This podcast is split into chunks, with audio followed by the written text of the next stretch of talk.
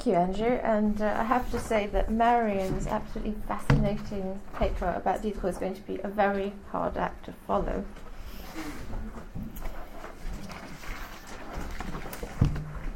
So the, the title of my talk was actually composed by Andrew, I think. Oh, um, I, I was I was informed I was informed that I was giving this talk, and it was called Voltaire in Saint Petersburg, the Voltaire Library and the Marginalia Project. Um, now, unlike Diderot, Voltaire never went to Saint Petersburg. He had once planned to go, and he invited along his friend Henri Rieu, who lived, like him, in the French town of Ferney, just across the Swiss border. But the trip never transpired. The next best thing, of course, was for his library to go there in his stead. And so it did, and I was asked to tell the story today of how it got there, of what has happened to it in the two hundred thirty years or so that it has spent there, and of the fifty-year ongoing project that will result in making accessible to scholars everywhere the ghost in the library, that is to say, the spirit of Voltaire that remains embedded in the very pages of his books, in the form of notes and other markings. I apologise to those of you whom the story is already familiar, and I also apologise that I've translated all the quotes from French, not realising that everybody would be fluent. Um, and finally, I apologise for the lack of wide-ranging conclusions regarding the Russian Enlightenment, uh, or the non-existence thereof, since I'm not a Russianist. Now, when Voltaire died, people developed a sudden interest in his library. The French state had years before mooted the idea of confiscating it, as they wanted to seize any dangerous manuscripts that were to be found amongst the Patriarch's papers to prevent them from being circulated. Marie-Louise Denis, the great writer's niece and heir, claims to have refused offers from two German sovereigns wishing to buy the library. Her brother and nephew, Alexandre Jean Mignot and Alexandre Marie Francois de Paul de Dompierre d'Ornois, were adamant that the collection should remain within the family.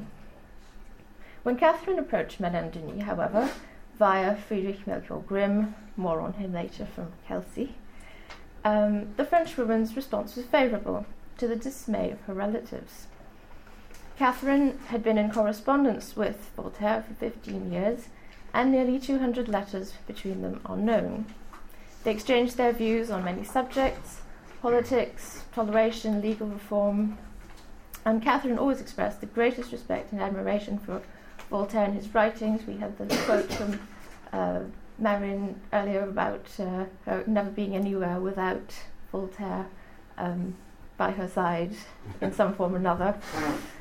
Um, Delicate negotiations about the library ensued, with Madame Denis playing coy and refusing to name a price, apparently hoping that silence on this point would result in a more generous payment from the Empress.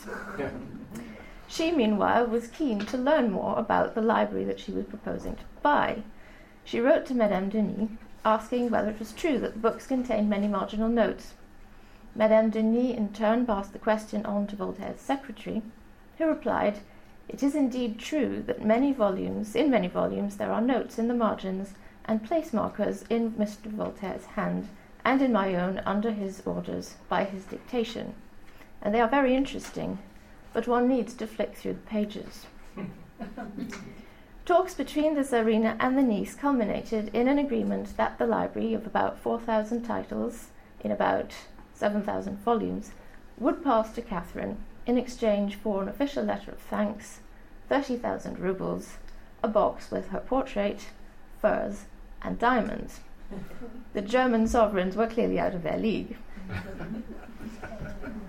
Why was Catherine so keen to acquire the library? In a letter to Grimm, she bemoans the fact that Voltaire's body was not sent to her. In light in light of the difficulties uh, that his relatives had faced in wanting to bury him in, in consecrated ground, which the church had refused. "He would have had the richest tomb," she wrote to Grimm, "but whether or not I have his body, he will still have a monument here. If it is possible, buy his library for me, and all that remains of his papers, including my letters. I would gladly pay a handsome price to his heirs, who, I think, do not know the value of all this."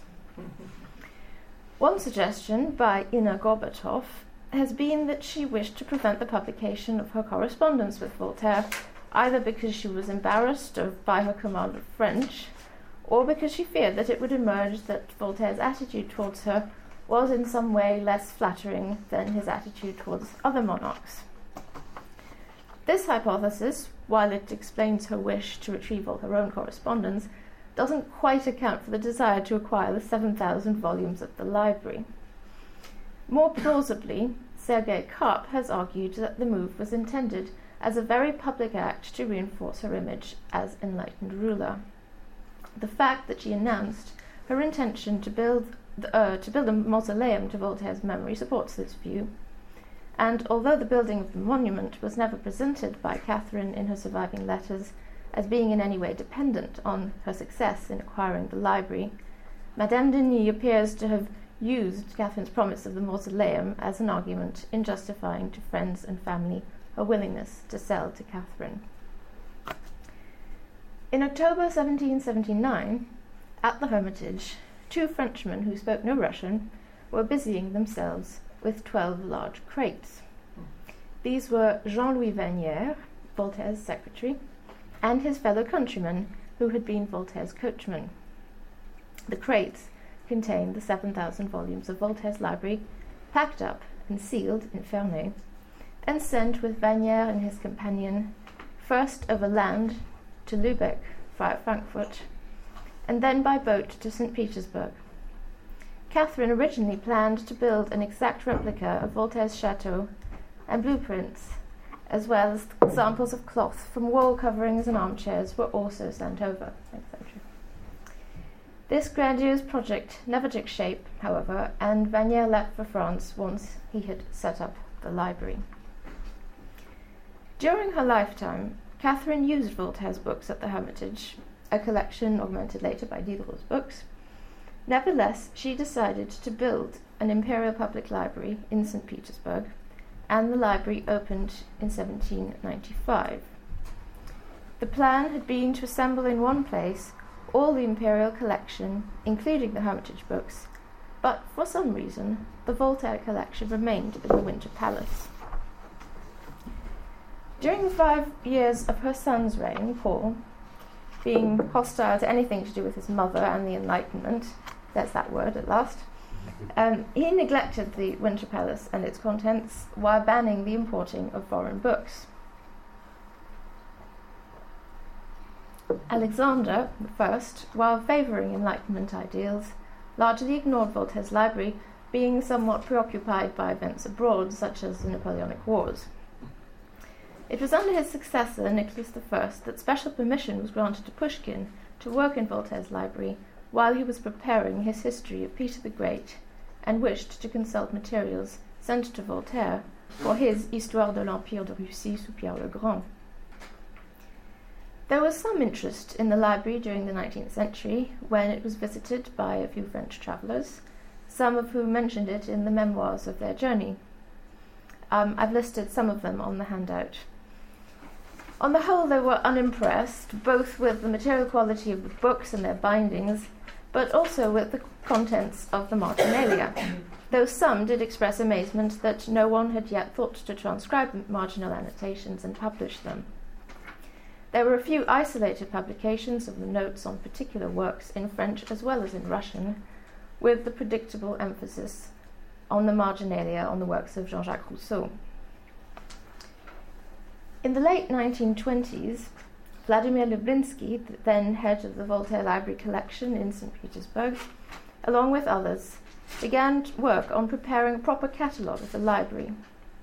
This work was ready for publication in nineteen forty-seven, but for mainly political reasons, resulting in Lublinsky being removed from his post, it was only published in nineteen sixty-one and without Lublinsky's name on the title page. At the same time as work began on the catalogue, two pioneering visits were undertaken by American scholars George Havens and Norman Torrey, who published the results of their researches in the thirties, including the first ever systematic transcription of Voltaire's notes on Rousseau again. Between nineteen sixty-one and nineteen sixty-nine, a team of researchers, amongst whom Lublinsky and the next, or the future head of the Voltaire collection, Larissa Albina, they began to compile the first entries of what was to become eventually the Corpus des Notes Marginales, the collection assembling, publishing Voltaire's marginalia. At first, a thematic categorization was planned, but this was soon abandoned in favor of purely alphabetical order by name of author. The main criterion was completeness, meaning that not only textual notes were to be reproduced, but non-verbal traces as well, such as lines in the margin, bookmarks, turned-down corners, bits of paper stuck to the page. Following on the conclusion that photographic reproductions would not adequately do justice to the subject, not least because marks left in pencil or score marks in the paper were not visible in the photographs taken, a quasi-facsimile method of reproduction was adopted. According to this method, the precise place of each mark or note would be made clear, either graphically or in a, with a footnote, for example to specify whether a note is written in the top margin, in the bottom margin, or even on a bookmark inserted at the page. Each mark or note would be reproduced in relation to the printed text on the page, the text which had provoked it or to which it seems to relate, and all of this would be supplemented by an important critical apparatus of scholarly commentary, establishing links between the marginalia and Voltaire's published works and correspondence. In nineteen sixty-nine, the team members of the project, thinking that they were perhaps three or four years away from completing it, signed a contract with the East German publisher Akademie Verlag in Berlin. The contract stipulated that the complete typescript, typescript should have been submitted by the thirty-first of March nineteen seventy-one, two years afterwards. This typescript would not contain more than eighteen hundred pages, which would be published in one or two volumes. Ten years later, or in the, over the ten years that followed, this contract was to be much revised. The typescript covering the letters A and B alone came to over a thousand pages. The final typescript was eventually to reach over ten thousand and will total nine weighty volumes. Other changes along the way included the decision to omit Voltaire's marks and marginalia in copies of his own works, since these were judged to be authorial revisions rather than the traces of his reading. Conversely, it was decided to include marginalia made by people from Voltaire's entourage, such as his secretaries, his niece, and his longtime companion, Émilie du Châtelet, presumably on the grounds that these marginalia might either have been produced following Voltaire's instructions, or else might have influenced his own thought. Between nineteen seventy-nine and nineteen ninety-four, five volumes were published in East Berlin, to the endless enthusiasm of Voltaire specialists, to whom this treasure trove of material had been so long inaccessible. In nineteen ninety-three, however, the team lost Larissa Albina, whose very active work on the scholarly notes was greatly missed. At more or less the same time, geopolitical events overtook East Germany, including its publishing sector, and it became impossible to find funding to support unprofitable ventures, no matter how scientifically important. It was only seven years later, however, that the typescript for Volume six, sent to Académie Verlag in nineteen eighty-eight, was finally returned to the team in Saint Petersburg. And there it remained until in two thousand two, a new contract, now under the direction of Natalia Elagina, was signed with the Voltaire Foundation in Oxford to publish the remaining volumes within the ongoing critical edition of the complete works of Voltaire. As Andrew has mentioned, the timing of today's conference happily coincides with the publication of Volume eight of the Corpus des Notes Marginales, literally sort of three days ago. Even more than previous volumes, Volume eight was very much a collaborative effort. In addition to the foundation laid by the Russian team, scholars from France, America, and Oxford contributed to make this most recent volume a seamless combination of the original Russian scholarship and the latest research. We had reached the place in the typescript where the notes prepared under the direction of Larissa Albina were still rough and unfinished in places, most noticeably in the notes commenting the marginalia left by Voltaire in the works of Jean-Jacques Rousseau. Nathalie Ferrand from I T E M at the C N R S in Paris, Kelsey Rubin Detlev, then at Columbia, now here, and Nicholas Kronk from the Voltaire Foundation, all rallied to ensure that the editorial notes commenting the marginalia on Rousseau were exhaustive and completely up-to-date, as befitting a publication appearing in two thousand twelve, the tricentenary of Rousseau's birth. Volume nine, containing the end of the alphabet, authors whose names begin with letters from S to Z, upon which work has already begun, is likely to be an even more collaborative work, since no notes exist at all in Saint Petersburg. We plan to publish a tenth volume in the series. You say, what comes after Z? Um, the exact scope and contents are still under discussion, but it will, at minimum, contain all known Voltaire marginalia in books not kept in the library at the National Library of Russia, as well as a study of the marginalia, a sort of introduction after the fact, because you can only write that once you know what's what it's all about, um, which work on which is currently underway um, by me, as it happens. Voltaire is only one of many writers and non-writers who left marginalia as a sort of record of their reading.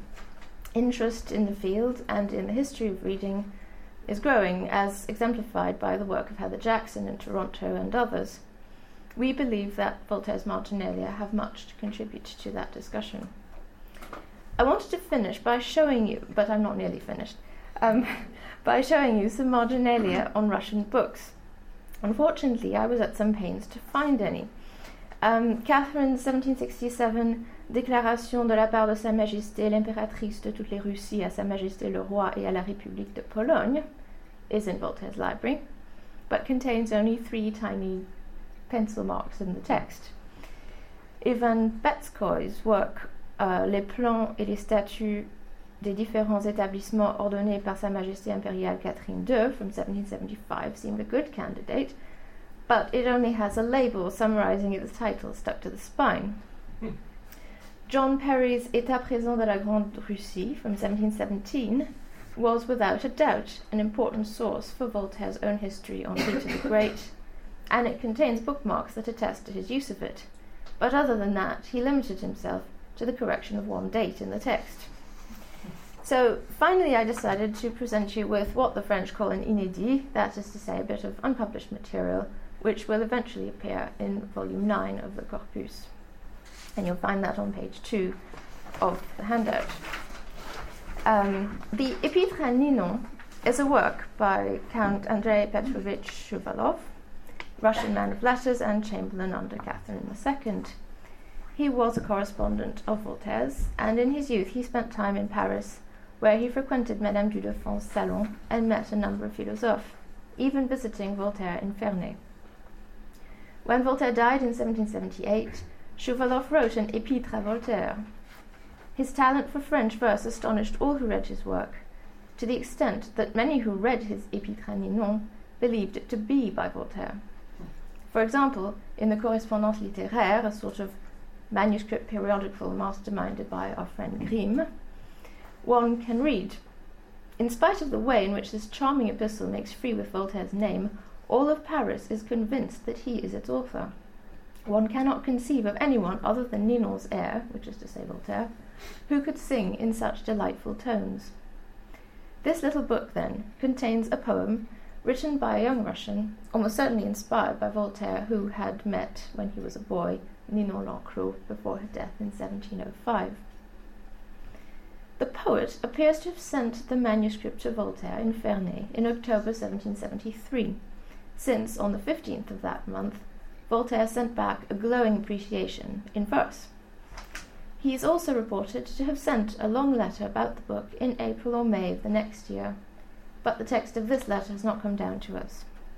It must have been full of praise, however, since we have Shuvalov's reply of the twenty-sixth of June. All the wonderful things that you have had the kindness to write to me in a letter of four pages of your own hand are too flattering for me to take them as anything but a compliment that the greatest man of Europe could deign to pay to one of his most sincere admirers. Is it possible to read your works and not adopt your manner of thinking? Could one refuse the philosophy that you inculcate in your readers with such beautiful lines? That is my situation. My Épitre à Ninon is a summary of the many important things that you have taught to mankind. You see, therefore, that my own contribution has only been to apply the mechanics of a few verses. So far, so good. When preparing this talk, I reorganized at least three times how I would tell this story, since the more I investigated the background of this marginal, marginal note, the deeper I was drawn into a bewildering labyrinth of bibliographical disparities, and the more I unraveled these confusions, the less of a story I was left with. When I first came to examine this marginalia on Shuvalov, the first thing that struck me was the indication in the preliminary transcription that the edition is believed to have been um, made by Voltaire. Um, it says, uh, in, in the heading, it says, uh, Publié par Voltaire, in square brackets. When, at first glance, his handwritten intervention in the margin seems to be at odds with this hypothesis, since he seems to have extra knowledge uh, of the poem compared to um, the printed edition. So, uh, The, the verse that uh, is in question, Ninon, reçois l'encens que je t'offre en mes vers, ton nom vainqueur des temps passera d'âge en âge, détesté du bigot et révéré du sage, il déchira toujours ton esprit et ton cœur. Mm. And there's a footnote, nous laissons ce vers tel qu'on a eu la bêtise de l'imprimer, nous ne savons pas comme il était dans l'original. And I've translated that below. I haven't quite got it into rhyming uh, iambic pentameter, but... Um, so, in the column on the right, in bold typeface, we have Voltaire's correction, where he corrects déchira, torn, to chérira, will treasure, which makes a great deal more sense in the context of the verse. Uh, and at the same time, he crosses out the note at the bottom of the page, which indicates that the publisher was aware that there was a problem with the verse.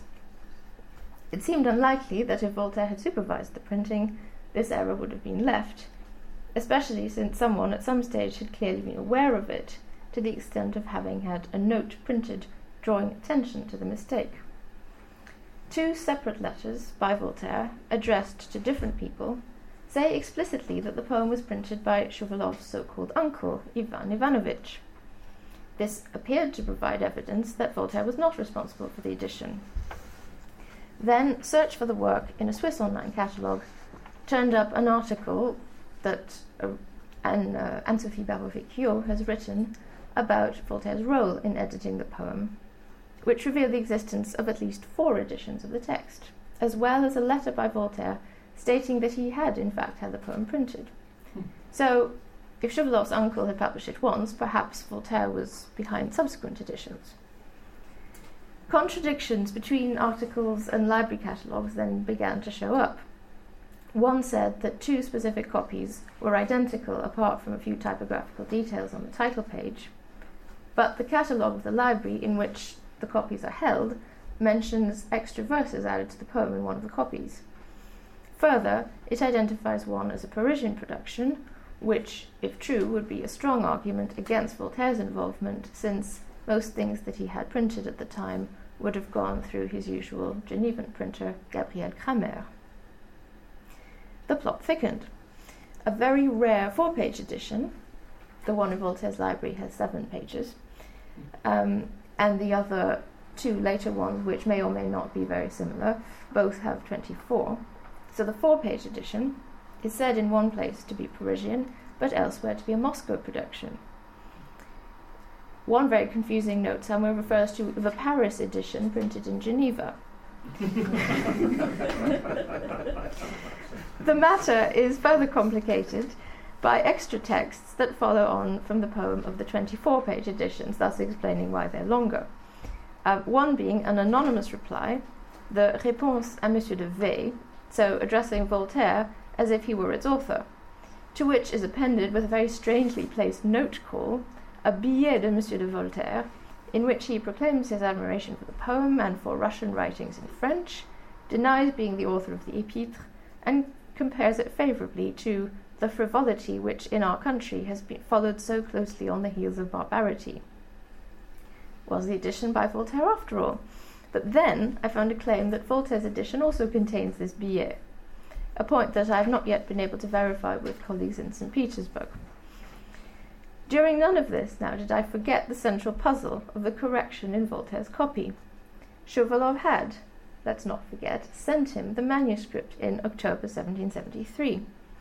If he had had it printed, why not have checked the faulty verse against the manuscript, which he had in November offered to have copied for an unknown correspondent?